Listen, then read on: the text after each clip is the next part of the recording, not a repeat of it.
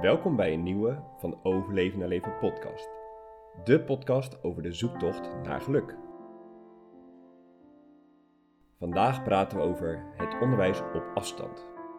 Ja, want wij beide werkzaam in het onderwijs. Ehm, als je ons al een tijdje volgt, dan, dan weet je dat. Eh, we hebben meerdere podcasts opgenomen over het onderwijs. Maar uh, nou ja, Job werkt op basisonderwijs en ik op het voortgezet onderwijs. En we hebben ondertussen alweer vier weken ervaring met onderwijs op afstand. We zeiden net tegen elkaar, jeetje, het is al de vierde week. Gaat super snel. En we hadden het er een beetje over, oké, wat, wat gaat er nou goed? Wat is echt een meerwaarde? En waar lopen we nog steeds wel tegenaan? En dat hadden we eigenlijk naar aanleiding van uh, de gesprekken die ik vandaag met mijn coachleerlingen had. Ik coach een groep van in totaal 14 leerlingen. En uh, ook in deze tijd heb ik veel contact met ze. En vandaag had ik dan in kleine groepjes van twee of drie leerlingen had ik uh, coachgesprekjes.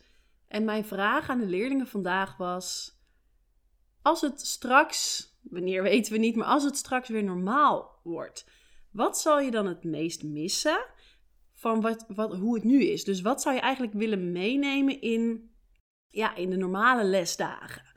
Wat vind je nu heel fijn? En eigenlijk zeiden ze bijna allemaal, misschien op één of twee na, zeiden ze als allereerst, en dat is even in mijn eigen woorden, het is zo fijn dat ik baas ben over mijn eigen planning, dat ik baas ben over mijn eigen tijd. Um, dat ik zelf kan bedenken wanneer ik iets doe, wat, ik precies doe en hoe lang ik het doe. En ja, voor veel pubers betekent dat dus ook uh, niet om uh, half zeven of zeven uur opstaan, maar misschien acht uur, negen uur. Ik heb ze ook gevraagd uh, vorige week van nou, hoe ziet je dagplanning eruit? Schrijf dat eens uit. En daar hebben we het met elkaar over gehad. Nou, en heel veel leerlingen staan nu inderdaad tussen 8 en 9 uur op. En gaan dan eerst even ontbijten, douchen. En dan rustig aan hun schoolwerk. Nemen tussendoor hun pauzes. Um, gaan uh, tussen de middag gewoon lekker lunchen. Werken weer verder aan school. En gaan dan smiddags uh, iets leuks doen. Uh, meesten doen dat als ze klaar zijn met hun huiswerk. En ja, een puberbrein, ik vind het ook maar de vraag: is het gemaakt om elke dag om half zeven, zeven uur op te staan? Volgens mij zijn er tal van onderzoeken waaruit blijkt dat ze inderdaad veel beter zijn als ze iets later opstaan. Dus ja, wie ben ik dan om te zeggen, nou, uh, uh, ook met thuiswerken moet je zo laat opstaan. Als ja. ze hun werk maar doen. Ja, en ik kan me wel voorstellen, of als ik terugdenk aan mijn puberteit, mm -hmm. dan kwam ik ook altijd heel moeilijk mijn bed uit. En ik zou het heerlijk vinden om even een uurtje later of anderhalf uur later mijn bed uit te gaan. Om dan vervolgens op mijn eigen tijd en mijn eigen moment aan het werk te gaan. En ja. daar vrijheid in te krijgen. Misschien ben je dan zelfs nog wel productiever. Omdat je dan dus meer uitgerust bent. Je hersenen in een andere staat zijn. Uh, ja, dus ik, dat vond ik al een hele leuke. En kijk, er zijn leerlingen die pakken het ontzettend goed op. Die hebben echt al vanaf het begin, nou ja, één, twee weken wennen. Want het was natuurlijk compleet anders. Maar hebben ze een ritme gevonden. Uh, hebben ze de weektaak, die verdelen ze heel mooi zelf in dagdelen en dat, dat doen ze gewoon heel goed. Anderen hebben meer hulp nodig, of van mij of van hun ouders. En ja, er zijn er ook een paar die er echt nog wel een beetje doorheen glippen. Die nog niet hun werk allemaal op orde hebben. Uh, die, die dat echt een stuk lastiger vinden. Die meer sturing nodig hebben. Dus voor hen is het misschien wel anders. Maar ik merkte dat, en ik geef MAVO-leerlingen les. Ik merkte dat het gros van de kinderen gewoon het heel fijn vindt om eigen baas te zijn. En dat dus heel goed aan kan. En uh, nou, toen hadden we daar dus een gesprek over dat ze dat heel fijn zouden vinden als dat normaal vaker zo zou zijn. En dat ze veel meer vrije tijd hebben. Dus ja, ze moeten hun schoolwerk doen. Maar dat hoeft niet pas na de schooldag. Dus op een normale dag hebben ze van half negen tot kwart over drie aan één stuk les. Met een keer een pauze waarin het mega druk is. Ik zie die kinderen altijd al vanaf een uur of twaalf, half één. Uh, al met het vijfde, zesde uur zijn ze al veel minder uh, bij de les betrokken. Dus ook dat is echt iets waarvan ik heel vaak denk: ja, jongens, we zitten een hele dag vol te stampen met luisteren naar de leraar, werk maken. Maar in hoeverre is dat nog productief? Dus ja, de kinderen gaven terug. Ik heb meer tijd over voor de dingen die ik zelf graag doe. En uh, dat is natuurlijk heel mooi, want dan kunnen ze meer ook gaan ontdekken van... hey, waar liggen mijn talenten? Waar liggen mijn eigen mijn eigen wensen. Wat, wat wil ik verder doen naast alleen maar school? Op een normale schooldag is best pittig. Als je tot kwart over drie, nou, half vier, vier uur thuis, even rust. En dan moet je je huiswerk allemaal nog doen. Het is best een volle dag. Ja, zoals ik het hoor, uh, krijgen ze gewoon meer eigenaarschap over hun eigen ontwikkeling en hun eigen tempo. En ik denk dat we dat vaak onderschatten, dat kinderen veel meer aankunnen dan dat wij als docenten denken. En wij nemen ze vaak aan de hand. Kom maar mee, ga maar mee. We gaan het uitleggen hoe het moet, wanneer het moet, waar het moet.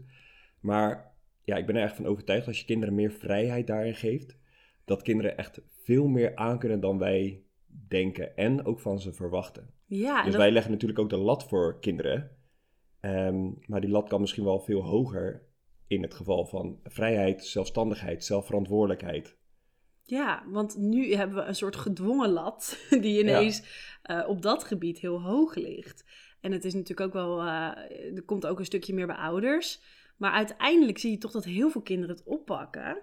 En dus met een hogere lat het ook prima kunnen. Sterker nog, het eigenlijk heel prettig vinden. Mooi gezegd. Inderdaad, een stukje eigenaarschap over hun eigen planning. En ik denk dan ook wel eens, wij doen in de brugklas, geven we in het eerste blok, geven we planlessen. Een soort van, uh, dat heet steruur, studievaardigheden. Maar nu ik die kinderen hoor, er zitten echt kinderen bij die vertellen mij zo mooi hoe ze dat allemaal doen. Dan denk ik, ja, dan kan ik ze wel. Kijk, ik heb ze natuurlijk wel een en ander geleerd, maar het is echt niet dat ik ze dit zo heb geleerd. Die kinderen hebben dat gewoon al zelf in zich. Die zien zelf, hé, hey, wacht. Als ik het zo plan, dan lukt het me om het op tijd af te hebben. Dus voor de helft van de kinderen is zo'n studievaardigheidsuur misschien wel compleet overbodig. Is het gewoon als ze daar zelf mee aan de slag kunnen, dat ze dat zelf al ontwikkelen. Terwijl een ander stukje kinderen vaak wel dat veel harder nodig heeft. Die, die zie je nu ook wat wegglippen. Dat zijn de kinderen die wel die structuur zouden, zouden geboden zouden moeten krijgen. Maar ehm, ja, ik, ik vind dat dan heel mooi om te zien dat ze dat gewoon kunnen. En dat ik me echt sta te verbazen over, nou mevrouw, dit doe ik zus, dat doe ik zo. Ik denk, wow, er zit echt wel heel veel zelfstandigheid in een kindje van, nou kindje, uh, pubers. Puber, ja. ja. En ehm, ze kunnen meer dan we denken. Ja, en uh, even naar de basisschool, daar merk ik eigenlijk hetzelfde. Dat heel veel kinderen pakken dat zelfstandig op. Uh, ik werk op een Daltonschool en er worden bepaalde vaardigheden die ik net benoemde, uh, worden daar, daar zitten we wel behoorlijk op. Dus zelfstandigheid, zelfverantwoordelijkheid, ook samenwerking en nog een aantal zaken. En ja, daar plukken we nu wel de vruchten van als school zijnde. Dat nu wordt natuurlijk daar, dat wordt heel erg gevraagd in deze situatie. En omdat de kinderen daar getraind in zijn, zo zou je het kunnen zeggen, ehm, ja, denk ik dat wij als leerkrachten daar nu wel een voordeel van hebben. En het is niet dat we de kinderen helemaal vrij laten. We zijn ze gewoon aan het monitoren. Ze kunnen vragen stellen. Ze weten me altijd te vinden. Maar heel veel kinderen uh, ja, kunnen dat ook gewoon heel zelfstandig aan. En er zijn ook veel ouders die gewoon met hun kinderen een schema hebben gemaakt. Oké, van zo laat tot zo laat uh, sta je op, ontbijten, douchen inderdaad, wat jij net zei. Van zo laat tot zo laat ga je aan je schoolwerk. Even pauze houden. Daarna gaan we nog aan het schoolwerk. En als het klaar is, is het klaar. En dan kun je buiten spelen of iets anders voor jezelf doen wat je, wat je wilt doen. Ja. En op die manier hebben kinderen gewoon structuur. Ja, dus er is wel een bepaalde gebondenheid. Ja.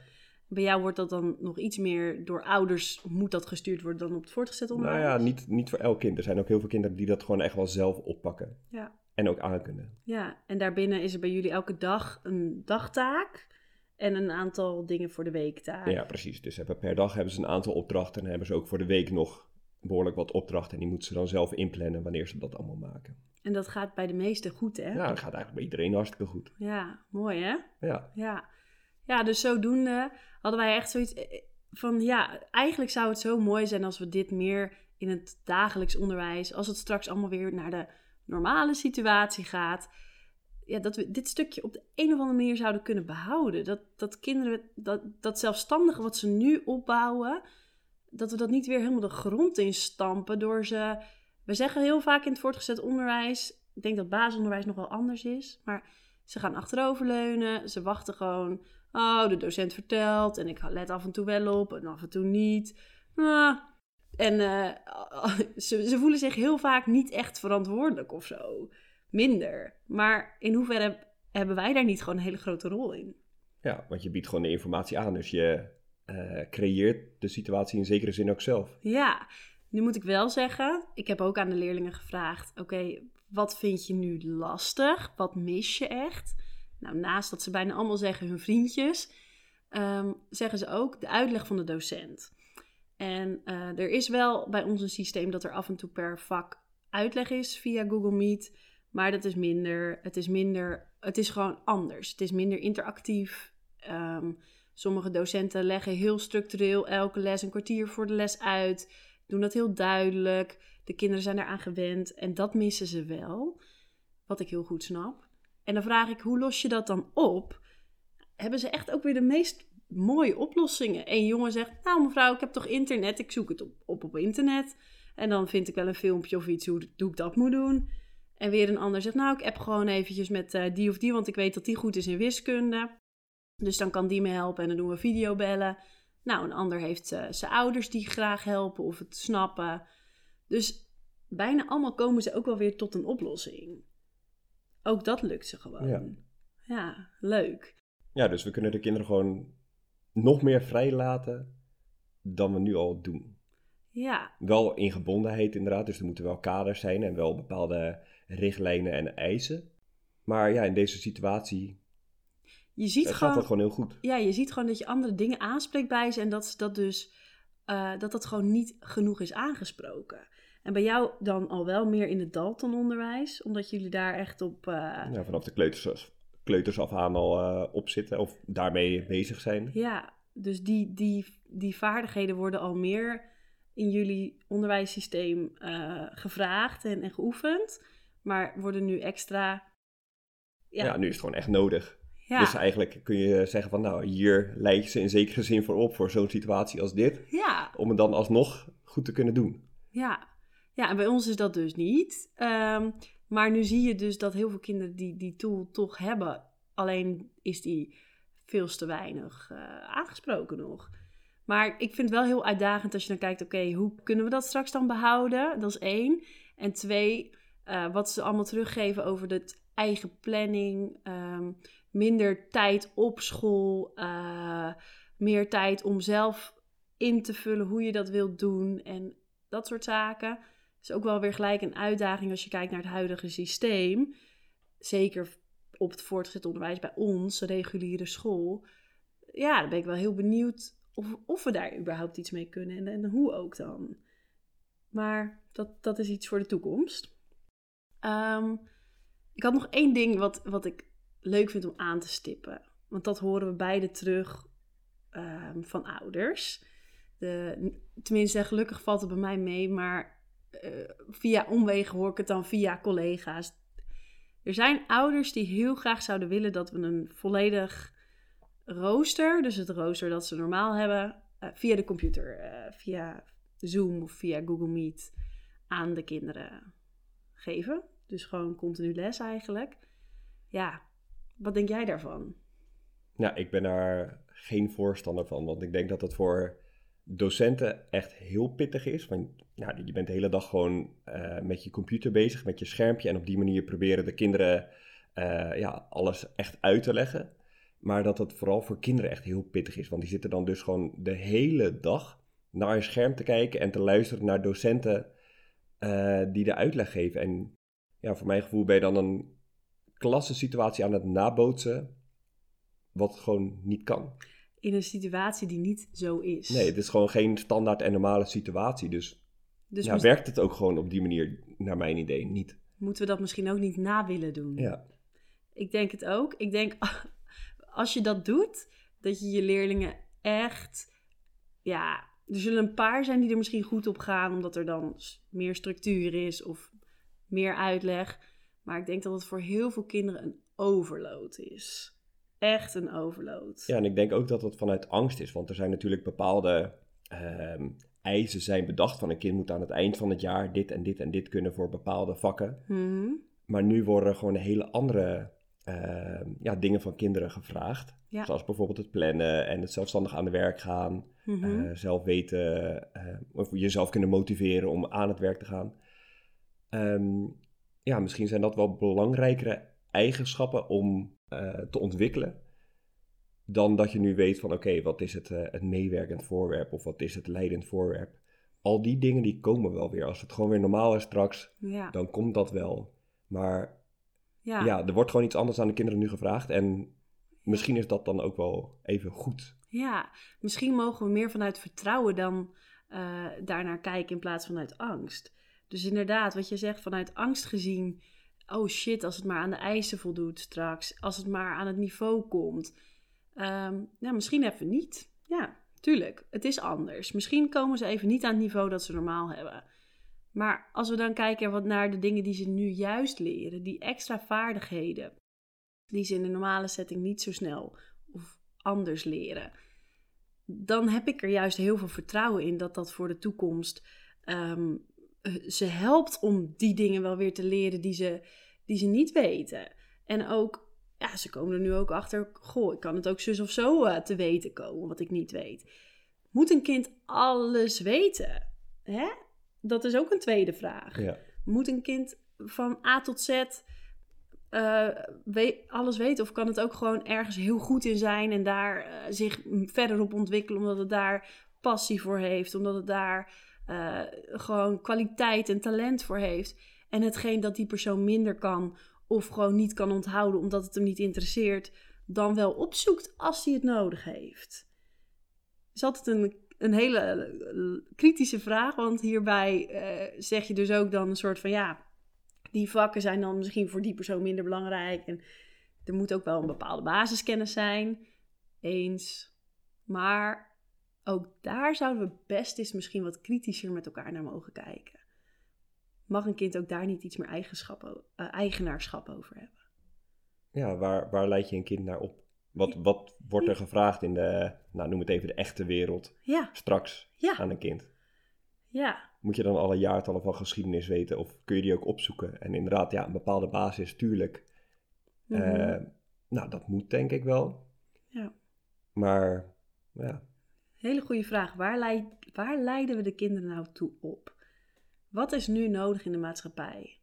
Wat vraagt die? en met die vraag sluiten we de podcast af. Misschien praten we er een andere keer over verder. Is goed. Bedankt voor het luisteren en tot de volgende keer. Mocht je op de hoogte willen blijven van de laatste en nieuwste releases, dan kun je ons volgen op Instagram van overleven naar leven.